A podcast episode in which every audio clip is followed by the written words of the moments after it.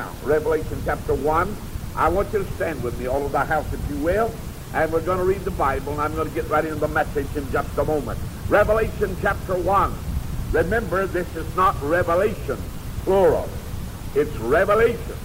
It's the revelation of the Lord Jesus Christ. Revelation means taking the veil off. Revelation means let you see. And God let a man see.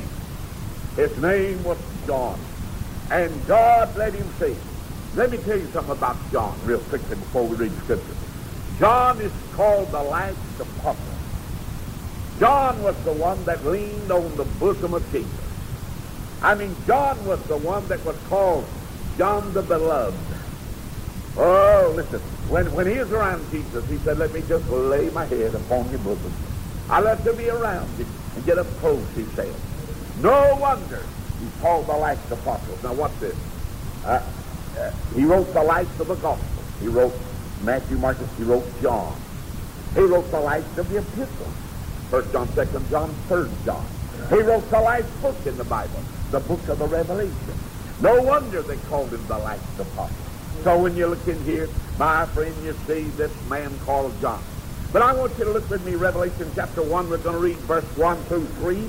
And then I'm going to read the key text of all the book of Revelation. And then bring you a message tonight on God's last message to this world. Notice in verse 1, chapter 1, the revelation of Jesus Christ, which God gave unto him to show unto his servants things which must shortly come to pass. And he sent and signified it by his angel unto his servant John, who bare record of the word of God and of testimony of Jesus Christ, of all things that he saw. Now listen, don't do it this way. A lot of preachers will tell you you can't understand Revelation, don't fool with it. A lot of preachers will tell you it's a closed book. Now let's read the next verse and see what the Lord said to do about Revelation, whether you understand it or not. Listen to what he said, verse 3. Blessed is he that readeth. Didn't say nothing about understanding it. Bless God, he said read it, you'll get a blessing. And blessed is he that readeth, and they that hear the words of this prophecy. He said, it's good just to go around and hear somebody preach about it. He said, you'll be blessed. I'm reading out of King James, by the way, and I'm, praise God, giving you the Bible. Somebody said, don't forget about Revelation. You better stay away from it. God said, you better stay in it. You want to bless it. Amen. He said, blessed, happy. All right, this is what the Bible said. And keepeth those things which are written therein, for the time is at hand. Now, I believe this. The time's at hand, friend. Are you listening? Oh, if you haven't made preparations to get out of here and leave this world in any moment, you better make preparations. Because we may be leaving before daylight. We may be leaving. All right, look at verse 19, chapter 1. Here is the key text of the whole book of the Revelation. Write the things which thou hast seen, the things which are, and the things which must be hereafter. Let me stop right there. Look this way. Let me give you what he said. Write, he said, John, write it down, the things which were. Write the back. Write it back, have way back on it. Write the things which are. And then he said, I'm going to let you write the things which will be hereafter. And did you know John got to write about everything in time all the way to eternity? Praise God, when he closes out the book of Revelation, you're in eternity. Time is no more. You can throw away your clock. You can do away with your calendar, because time is no more. Would you be seated? We're going to bow for prayer. Everyone all over the house, everyone seated, everybody praying. Father, we thank you for every blessing. Thank you for the book of the Revelation and the last great message we read here. Now, Lord, bless us as we open up the Bible tonight. And I pray the sweet Spirit of God will let them hear no man. Save Jesus as he speaks through his word. I'm glad for the word of God. And I pray that you bless everyone that's come. And all you do, we'll thank you because we ask it in Jesus' name. Amen. Beloved, I want to speak to you on the subject, the revelation of the Lord Jesus, 22 chapters. I hear somebody say, preacher, how can you preach all in that great book? I'm just going to give you a bird's eye view. I'm going to talk to you about this man John. The Bible said he was on the Isle of Patmos. Now, I've been to Patmos. I've flown over it in an airplane.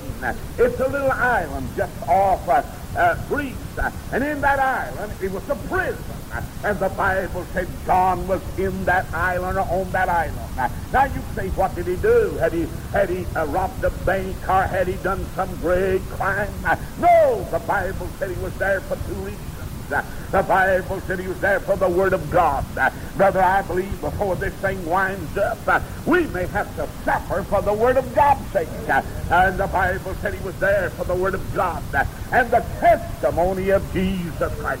Is there a better testimony than that of Jesus? How that he lived and he died and he rose again. Praise the Lord, how that he ever lives to make intercession. And some golden daybreak, thank God, he's coming back again. But you say, what about John, brother Means? He was there, and the Spirit came upon him and said, write. And he started writing. And before I get into the message, let me give you the two things he wrote about. He wrote about the person of the Lord Jesus Christ. Let me tell you, when you're singing, you need to sing about Jesus, the person of the Lord Jesus. Churches ought to want to present Jesus. Brother, my job's not to present Baptists. I'm to present the Lord Jesus Christ. We need to preach Jesus. And the Bible says that he had a revelation, first of all, of his person and then his plan. Somebody said, why, God's not in this plan. I want you to know God's in his plan, and it's going to work out just like he said it would. I've already read the last chapter. I know how it's going to wind up, and praise God, I'm on the winning side. And if you're saved, praise the Lord, you ought to be shouting because you can read the last chapter, and the Bible tells us that it's of his plan. Now, just before I bring you the message, let me show you four things that'll be consummated at the close of the book of the Revelation. First of all, you're going to see the consummation of the end of the devil. I don't know about you, but I'll be glad to get rid of old Screwfoot. Say amen. Some of you say, preacher, I won't be happy to get rid of him. Well, you're not bothering him. Brother, if you go around and you resist the devil, I want to tell you, he'll flee from you. And if you stand against Satan, Satan will give you trouble. And the first thing, we'll see the consummation of Satan. And then we'll see the consummation of the saints of God. Oh, you say, I'm having it hard, but you wait. This is a little taste tonight of what we're going to have. I want to tell you something, mister. We're going to live in a paradise with God forever. We're going to live in a new Jerusalem. We're going to be with God and enjoy the blessings of God. But then you see not only the consummation of Satan and the saints, but you see the consummation of the Savior. The first time Jesus came, they spat on him. The first time he came through a barn door. But the next time he comes, it'll be different. And aren't you glad for that? They'll not spit on Jesus anymore. Bless God, he's coming back as the King of Kings and the Lord of Lords. And John saw him upon the throne.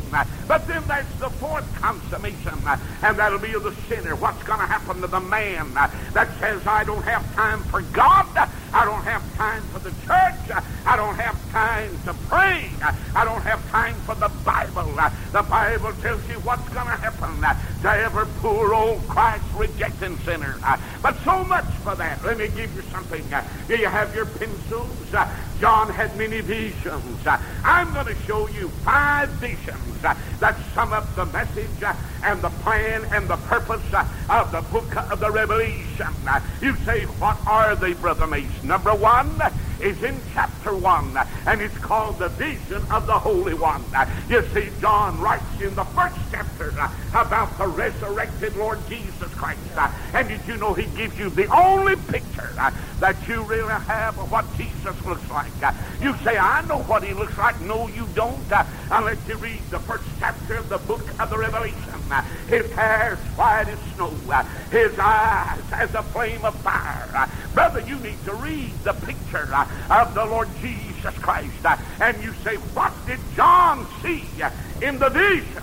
He saw the vision of the Holy One, and oh, no wonder heaven says, holy, holy, holy, Lord God Almighty. I'm glad John in chapter 1 saw the vision of the Holy One. And in that vision he saw three things. Write them down. First of all, he saw him as the Son of Man walking in the midst of the seven churches. And let me tell you, that's where he belongs, in the midst. My friend, when a church gets too big for Jesus and gets so much program she doesn't have room for Jesus, that church is in a mess. Do you hear me? I want you to know the Bible says that he had a vision of the Son of Man walking in the midst of the seven churches of Asia Minor. The second thing he saw about the Holy One, he not only saw him as the Son of Man, but he saw the Shekinah glory of God in him. I want to tell you, if there's any glory, it's in the Lord Jesus Christ. My Bible said when he looked on him, his face did outshine the sun. Oh, you hear me? His countenance, the Shekinah glory came out. And I want you to know I'm glad that he is the Shekinah glory of God. Some of you have never been around much glory. Boy, I like the glory of God. I was born in this cloud that believes in the glory. I don't like to be around a bunch that don't believe in the glory. But when John had the vision of the Holy One, he saw the Son of Man in the midst of the seven churches.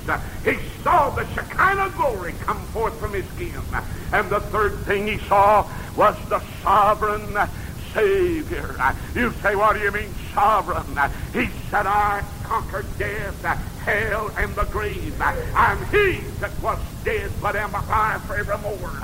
And the Bible says, I've got the keys of death and hell. Don't worry about it, children. He's powerful enough. He's already destroyed the works of the devil. And I'm glad, praise the Lord, he conquered the grave. Did you know, because he lives, thank God we'll live also. Now, bless God, that's shouting ground. I want you to know he's all-powerful. And when John, in the first chapter, saw the Holy One, he saw the Sovereign One. Thank God, nothing can bind him. Nothing can destroy him. Death could not hold him. Hell could not do away with him. And I'm glad the first vision that John had is in chapter 1. Now, the second vision's in chapter 2 and in chapter 3. You say, what did John see in chapter 2 and chapter 3? In chapter 1, he saw the Holy One. In chapters 2 and 3, he saw his church, the church of the Lord Jesus, the seven churches of Asia Minor. I'm glad in Matthew 16 and verse 18, the Lord Jesus Christ said, upon this rock I build my church, and the gates of hell shall not prevail against it. And I hear somebody say, Mace, the church is going down. No, she's going up. And hallelujah, I'm glad nothing can destroy the church of the Lord Jesus Christ. And if you'll read the second and third chapters of the book of the Revelation, you had a vision of the seven churches of the church age. And I want to show you the three divisions of the three stages of the church. And they start with L. First of all, when it started off, it had the lordship of Christ. Everywhere the early church went for 100 years, they said he's Lord of all. And brother, when we get back to making him Lord, our churches will grow again.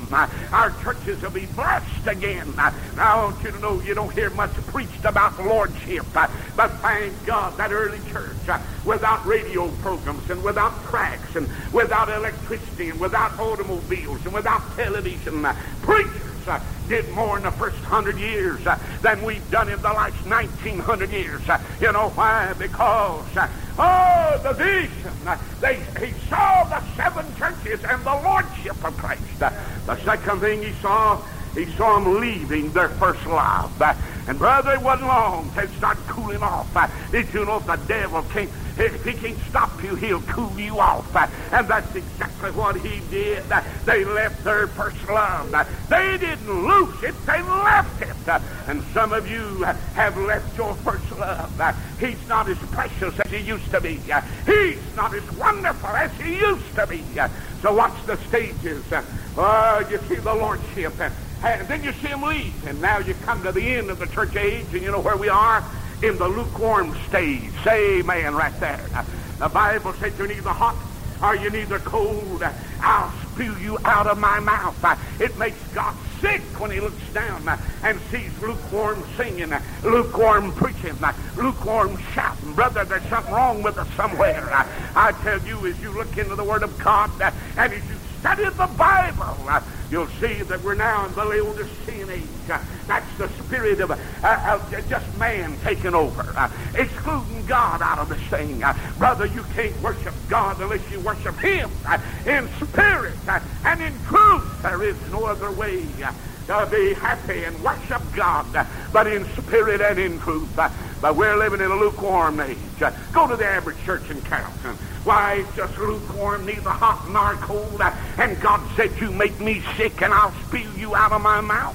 Read it when you get in your Bible. Revelation chapter 3. He said, you're rich. Most churches got plenty of money. And you have need of nothing. That's what he said. But he said, I want to tell you something. You're lukewarm.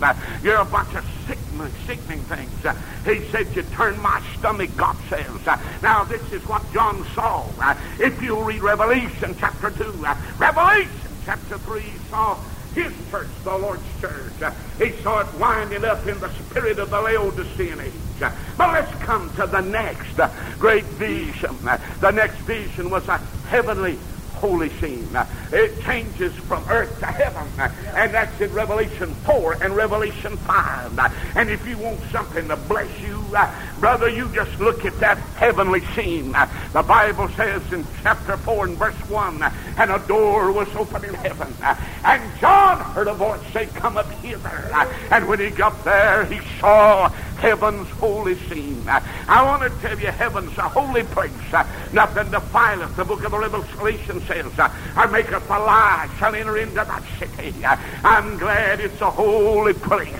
There's a holy God there, and holy people are going to be there, and holy angels are going to be there. Oh, you say, Brother Mace, and John saw the heaven's holy scene in Revelation 4 and Revelation 5. You say, what did he see in that holy scene? He saw three T's. Write them down. First of all, he looked up there and saw a throne. I like that. Glory to God, a throne, not a cross. Do you hear me? When he looked up there, he didn't see a little babies in a cradle. He saw one sitting on the throne. And that's where Jesus is. Praise God. I'm glad he's on the throne. Oh, you say, preacher, he's still on the cross. No, he's not. And if you got a little cross at your house, listen to me, and you got Jesus on that cross, you go home and stomp it. Stomp it. I have a friend up in Maiden, North Carolina. His name's Charles Werther. And Charles called me. He was in a certain kind of a hospital. And he said a woman came in to see him. And she brought him one of them crucifixes and put it at the end of his bed. He said, lady, get that thing out of here. I don't want to see it. And that nurse said, well, I want to tell you, this is a hospital where we believe in the crucifix. He said, lady, I want to tell you, my Jesus is not hanging on a cross. He already has paid the sin debt. They took him down. They put him in a tomb. He got up on the third day, and he's now on the throne. And he said, praise the Lord. Let me tell you, my friend Jesus, when John saw heaven's holy scene, he saw a throne. Oh, praise God. Mister, you hear me? He saw a throne. Secondly, he saw a throng. That means a lot of people. Oh, I used to think heaven would be kind of a ghost town.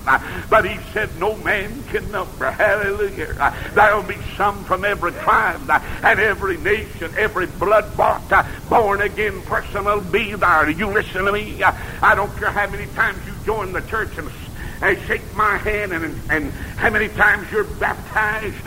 Are you listening until you come to an encounter with God and you're born from above, not of corruptible seed, but of the incorruptible Word of God, until you're born the second time? I don't care what you belong to, mister, you'll not be there in that great number, the throng of heaven, and they're crying, holy, holy, holy. That scared you Baptists to death. Say amen right there. Oh, you say, what do you see in heaven's holy scene in chapters 4 and chapter 5? I'll tell you what he saw. He saw, first of all, a throne. Let me give you something about that throne. You know what he said? He sat on, and it's a rainbow round, a round rainbow. You know what that means? Eternal. Hallelujah. Oh, he loves colors. Aren't you glad? And the colors of a rainbow deck the throne of heaven. And then there's the throng, a great crowd of people from the east and the west and the north and the south. Thank God they've gathered around the throne, and there's a great throng. But here's the best part of what John saw in Revelation 4 and Revelation 5. He saw a thrill. Oh, you say, preacher, a thrill? Yes, he did. He heard an elder say, who is worthy to take the book out of the hand of he that sits on the throne? And who's worthy? He didn't say who could do it, but he said who's worthy to do it. I want to tell you, Mace Jackson's not worthy enough to do it. You're not worthy enough to do it, but I'm glad John said, I looked around, I looked up in heaven, I looked on earth, I looked under earth, and I didn't see anyone that was able. When that strong angel cried, who is worthy to take that book out of his right hand? John said, I couldn't find anybody, and I started crying, I started weeping, and the angel said, stop that crying. That's God, you in heaven's holy scene. Nobody cries up in heaven. Say amen. Praise God, I'm going to a city where there are no tears. I'm going to a place where there's no sorrow. I'm going to a place where there's no separation. I'm going to a place where we'll live with God forever. And you say, preacher, what on earth this thing? Now watch it, I want to show you something. John got down, went to crying, and a strong elder said, John, weep not. Weep not. Look over yonder. And John looked, and he saw the Lion of the tribe of Judah. Praise God, who's worthy to take the book and open the book and break the seals thereof. Now let me give you quickly what's in that book. Did you know what was contained in the book of the right hand of the Lord Jesus Christ? The title deeds to the world. Will you hear me? 6,000 years ago, old Slewfoot the devil got a lease on this earth. I got news for you. In that book, the title book, Jesus redeemed it back, and the lease is about to run out, mister, and the devil's not going to have it much longer. There's going to be a day when the knowledge of the Lord is going to cover the earth as the waters cover the sea, and every mountain shall shout with glory, and the Bible said the trees shall clap their hands, and the rocks will sing Hosanna. You say, why? Because he is worthy. Are you listening? Even down here on earth, they'll know that in heaven there's one named Jesus, and he's worthy. He's worthy to break the seals, and let us see therein. All right, are you following me tonight? Revelation chapter 1, you see the Holy One. Revelation chapter 2 and 3, you see his church, the church of the Lord Jesus. Revelations 4 and 5, you see heaven's holy scene. Now, here is why most of Revelation was written. Did you know it was written, 2/3 of it, because of Daniel's 70th week? Did you know that 2/3 of the book of the Revelation was not written to the church? It was not written, brother, about heaven. Oh, you say, what was 2/3 of Revelation written about? Beginning with chapter 6 through chapter 18 or 19. You say, what was it talking about? It was talking about Daniel's 70th week. It was talking about what we call the tribulation period. I want you to know when the tribulation enters, I'll be gone. Hallelujah. Somebody said, I'm going to hang around. Well, you can have it, brother, when the trumpet sounds. I'm leaving out of here. And mister, I'm not going to be here during the tribulation. Oh, what a time. Do you come tomorrow afternoon? I'm going to give you the seven last prophecies, and I'll explain in sequence these things. But let's come back. Oh, you say, preacher, what about this thing, the tribulation? Tribulation's divided in two parts, 1,260 days, 1,260 days, John said, 42 weeks. And in the midst of the tribulation, the Antichrist is going to break his covenant, and all hell's going to be let loose on this world. Man downtown said, I don't believe in hell. You let him hang around till after the church is gone. And the beginning of the great tribulation, the like 3.5 years. And there'll literally be hell on earth. But if you've got your pencils, I want to show you how to divide from chapter 6 to chapter 20. You say, how? All right, get your pencil paper. Even through chapter 20. Write down three things in the tribulation that divides the great tribulation period. Number one, you see the breaking of the seven seals. Now, oh, you hear me? If you'll turn over there and said, who's worthy? And Jesus, the Lamb of God, breaks the seals. And when he breaks the sixth seal, there's going to be a prayer meeting like you've never heard. But write this down about the breaking of the seven seals. The breaking of the seven seals is the world ruled by man. Now, man's always wanted to rule this thing. And after Jesus comes for the bride. And in the breaking of the seven seals, the world is going to be ruled by sinful man. I want to tell you something. Man can't rule himself. Man can't govern himself. Man's made a mess out of everything he ever touched. Say amen right there. Why, man's messed up the water system down here in Carrollton. Man messes up the air out here. Of course, some of you deacons help mess it up. Say amen right there. Amen. Amen. You know, like that, you know, amen, I'm telling you, that is up everything that he touches. And under the breaking of the seven seals. Now let me give you just two things. Man's going to rule. Sinful man's going to rule this thing. I mean, under the breaking of the seven seals, sinful, blasphemous, unholy men are going to rule this thing. During that time there'll be war and bloodshed like you've never seen.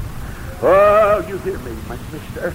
It's going to be a time of famine. It's going to be a time of disaster. There's going to be a time of convulsions up in the sky. You say, when? When the heavens roll back like a spoon. I want to tell you on the breaking of the seven seals. And oh, you'll find several chapters given to the breaking of the seven seals. That's 1/3 of the tribulation. Now what's the second thing? Not only do you have the breaking of the seven seals, but you have the blowing of the seven trumpets. You say, preacher, what will it be like? Under the blowing of the seven trumpets, it'll get more severe. When the seven trumpets are blown, the Bible says hailstones, 60 pounds to 100, will be falling. The Bible said on the blowing of the trumpets, men will gnaw their tongues, and blood will run out of their mouths because of the pain of the heat and the suffering of the blood when 1/3 shall be made blood in this world. Let me give you, I told you on the breaking of the seven seals, the world will be ruled by sinful man. But on the blowing of the seven trumpets, the world will be ruled by Satan. You'll say, I don't believe that. Hang around. You'll find out. I won't be here when it happens, glory to God. But under the blowing of the seven trumpets, the Antichrist, who will be none other than Satan incarnate. Oh, you hear me? Now, I want to throw a little something in, and I don't want to throw you for you to get in a tailspin. But I'll tell you who I believe the Antichrist will be. I believe he'll be Judas Iscariot. As a lot of people don't believe that. If you don't believe that, I won't fuss at you at all. But when you get to heaven, the Lord will straighten you out, and you'll understand like I do. Say amen right there. I believe it'll be Judas Iscariot. Now, I don't have my little book, and I tell you in the little book why I believe it'll be Judas Iscariot. But listen, Satan's going to rule this thing. do like for the devil, I mean Satan in the flesh, the Antichrist, the rule that's setting.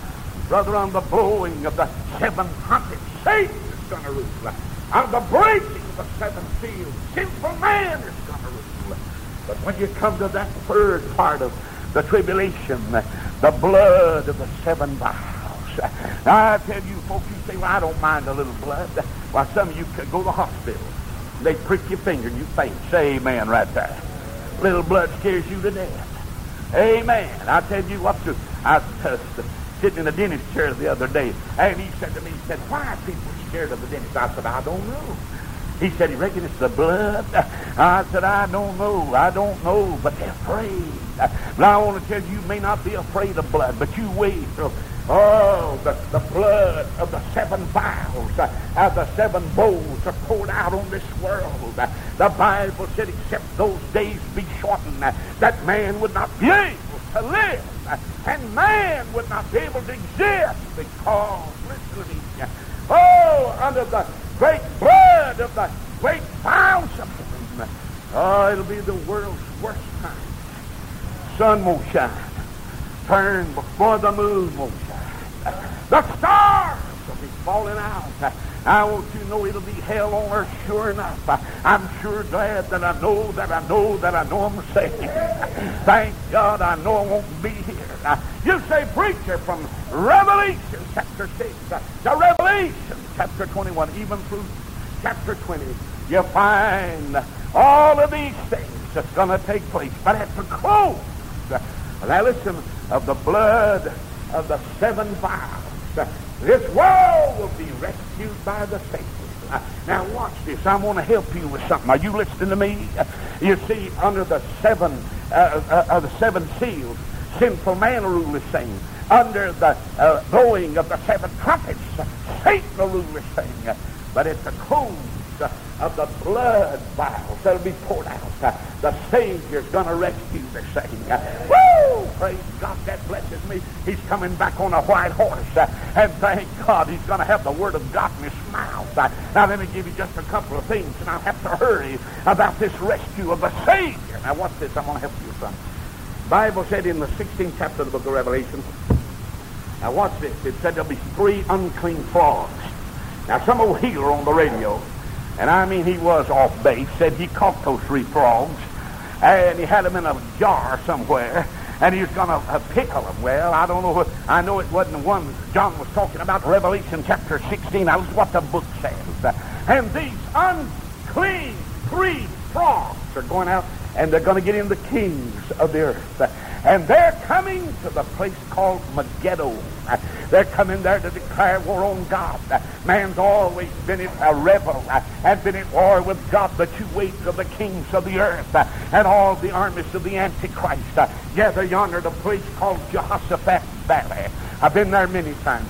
I stood and looked down in that gorge where the Bible said the blood runs to the bridle of the horses. Oh, you say, preacher, it'll be terrible. Yes, it will. My Bible says, and he'll destroy them just like that. Somebody said, how will the Lord destroy all those millions of men down there?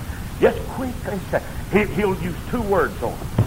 You say, how do you know? I believe he'll use just two words. You say, what will he say? He'll say, drop dead, and that'll be all there is to it. Say amen right there. That's God, that's all they'll have to say. Drop dead. That outfit will drop dead. They'll die his word. His word. His word.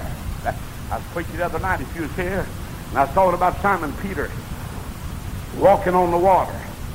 I think I said something about that. Simon Peter didn't walk on the water. He walked on the word. Jesus said, come. And he walked on the word of the water. The only reason he stayed up was the word of God. And when he got his eyes off of the Lord, the living word, he started going down. Say amen right there. Brother, if you get your eyes off of Jesus, you're going down. If you get your eyes off of the Son of God, you're going to sink. As sure as there's a God in heaven, if you get your eyes off of him, it's a terrible thing. You say, preacher, what's going to happen?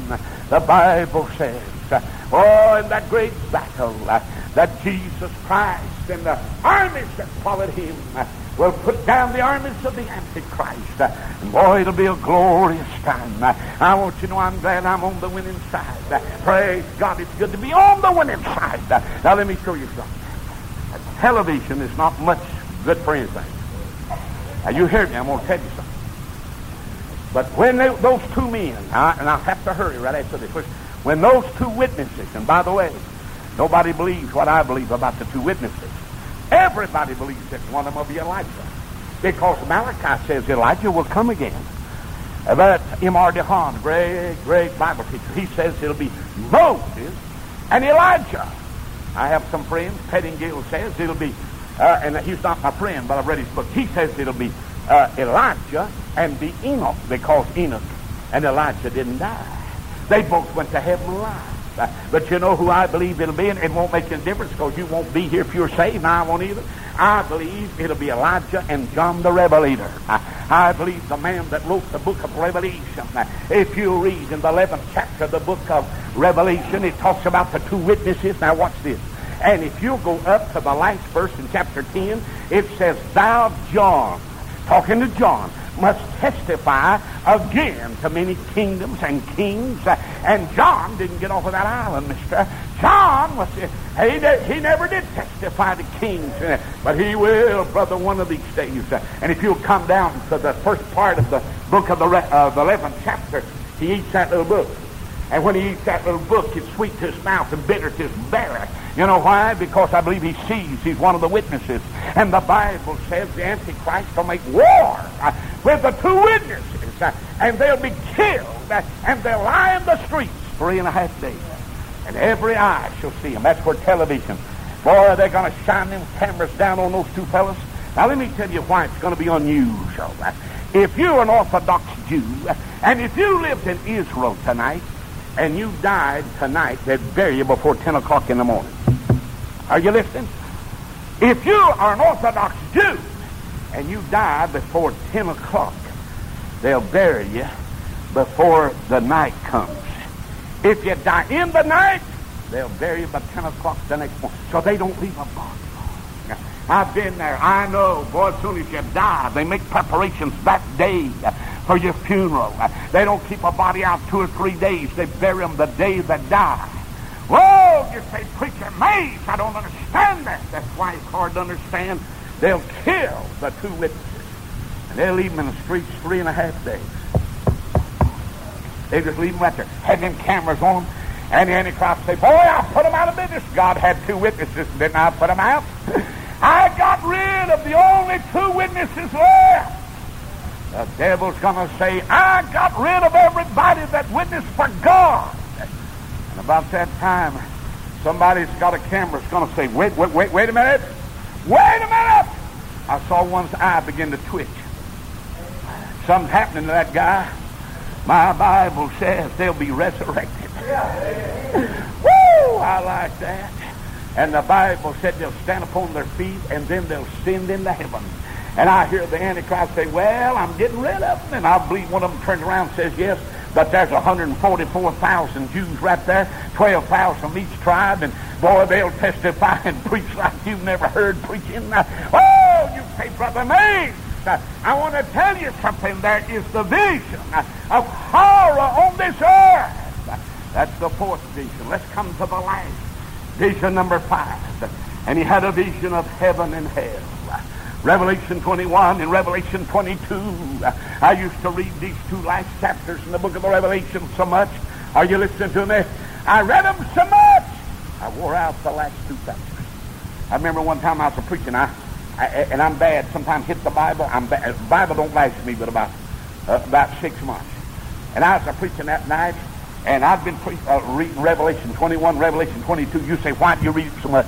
I want to find out from my home and what it's going to be like when I get over there. Thank God. I want to know everybody over there by the first name when I get there. Say amen. Well, bless God, I want to be used to it. And somebody said, "Hey, preacher, that's crazy." Listen, I'm going to that city where it cometh no night. I'm going where Jesus is the light of that city. I'm going to live with Jesus forever. But I want to show you something. I was preaching, and a fellow sitting back where he was, I hit my Bible, and when I hit it on the pulpit, Revelation 21:22 went out in his lap, and I said, bring it back. Bless God, I'm not through reading about my home yet. Bring it back! Let me tell you something. Sure as you're here, and sure as there's a God in heaven, Revelation 21 and Revelation 22 gives you a picture of the holy city of the New Jerusalem coming down from God out of heaven.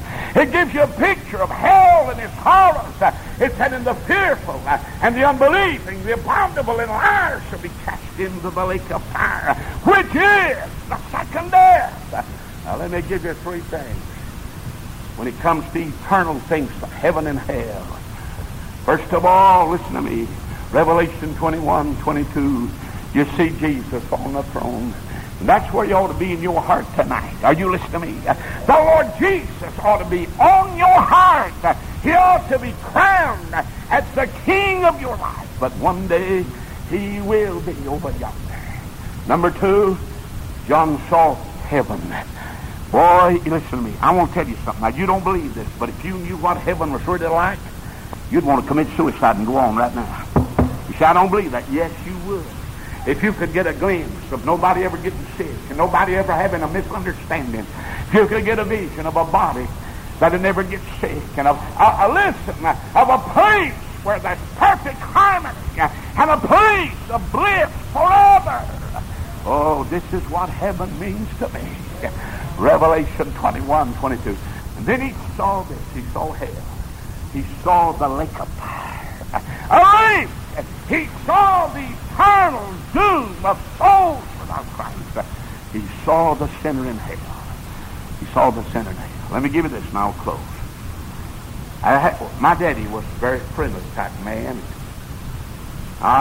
He loved everybody. He'd see everybody in that town. I never had to go downtown. And somebody'd say, are you Mace Jackson's son? I'd say, yes, I am. I never had to say, I'm sorry that he's my daddy. Boy, they'd say, you got the finest dad in this country, Mace. And I'd say, thank you, I believe he is too. Thank you, I believe he is too. And boy, he was a fine, fine man. I mean, from every aspect. Oh, you hear me. Just gave me the best advice I ever had in my life as a preacher. He gave me better advice than I learned in college. He gave me better advice than I've learned from preachers. Boy, he gave me some good advice. But I want you to listen to this. He had a little country place down. We used to go down there. And he built a little cabin. We'd go down there summertime. Now, I remember it didn't have windows. It just had some old board-type things there and shutters. And he went in there one summer and was late getting down there. And he opened up the windows. And I was sitting down on the couch reading Mighty Mouse or reading one of them funny papers because I wasn't saved. And as I was sitting there, a snake stuck his head up right by me, and I looked at that snake, and I said, excuse me, Doc, I'll be seen. And I started to walk away, and Daddy said, it won't bite you. I said, I know it ain't going to bite me, because I ain't going to get that close to it, bless God, if it'll bite me, I'll tell you. He said, it won't bite you. He said, that's a black snake. That'll kill other snakes. I said, yeah, it'll make me kill myself, too. That's what he'll do, and I ain't fitting around black snake or white snake, green snake. I don't care what kind of snake it is. I'm afraid of four kind of snakes, big ones, little ones, dead ones, and live ones. Say amen right there. But you know, if that had been during 1,000 years' reign, I'd been sitting there reading my Bible. I looked over that snake and said, hey. Read right on, because the Bible said the snake won't hurt you during that time. Oh, you say, yes. No, it won't. Why, you'll have a lion, tigers, a house cat. Say amen right there. Bless God, the Bible said the wild beast will be tamed. And when you think about it, heaven's a place, oh, where everything is blessed and everything's wonderful. But hell is a place of suffering. And across from our little old country place down on the mountains, there was a man that's very rich called Mr. Fortune. And, buddy, he had a fortune. Fortune! You couldn't talk to him. He just acted like he hated people. But he liked my dad. He'd ride up on his fine horses and say, hello, Mr. Jackson, how are you today? My dad would say, how are you, Mr. Fortune? He said, not too good. And he worked people for just about nothing and beat them. He was terrible. But when he started to die, I want you to listen very close. He started to die. We went up to his house, and my daddy made me and my little brother stay out. And Daddy went in the house, and Daddy went in, and he looked up. Mr. Fortune said, glad to see you, Jackson. He said, I'm going to take a leap in the dark. He said, I don't know where I'm going. I've hated God and hated the Bible and hated the church. And Daddy said before he died, Daddy stood there, and Daddy used to wear a little cap. Somebody said, why don't you wear a hat? I don't have two hairs up there, and I don't want to get them crossed up. Say amen right there. I just don't wear a hat. I don't wear it. I just don't wear a hat. But you know what? Daddy was standing there, took off his hat, stood there, prayed for that man, and Daddy said when he was dying, he hollered, my God, I see fire. I see fire rising up to meet me. You say, preacher, he didn't see fire. Yes, he did. That poor old doomed soul was going to a place of everlasting burning. My daddy said he saw fire licking up at him. Listen, if you're not right with Jesus Christ, brother, there'll be fire that'll lick up at you when you strike the fire. And you'll fall in that lake of fire or that horrible pit. There'll be weeping and wailing and gnashing of teeth. But up in heaven, God will be with his people, and they'll be there forever. Every head bowed and every eye closed. Thank you for coming on Saturday night. Thank you for listening to Panorama of the Book of Revelation.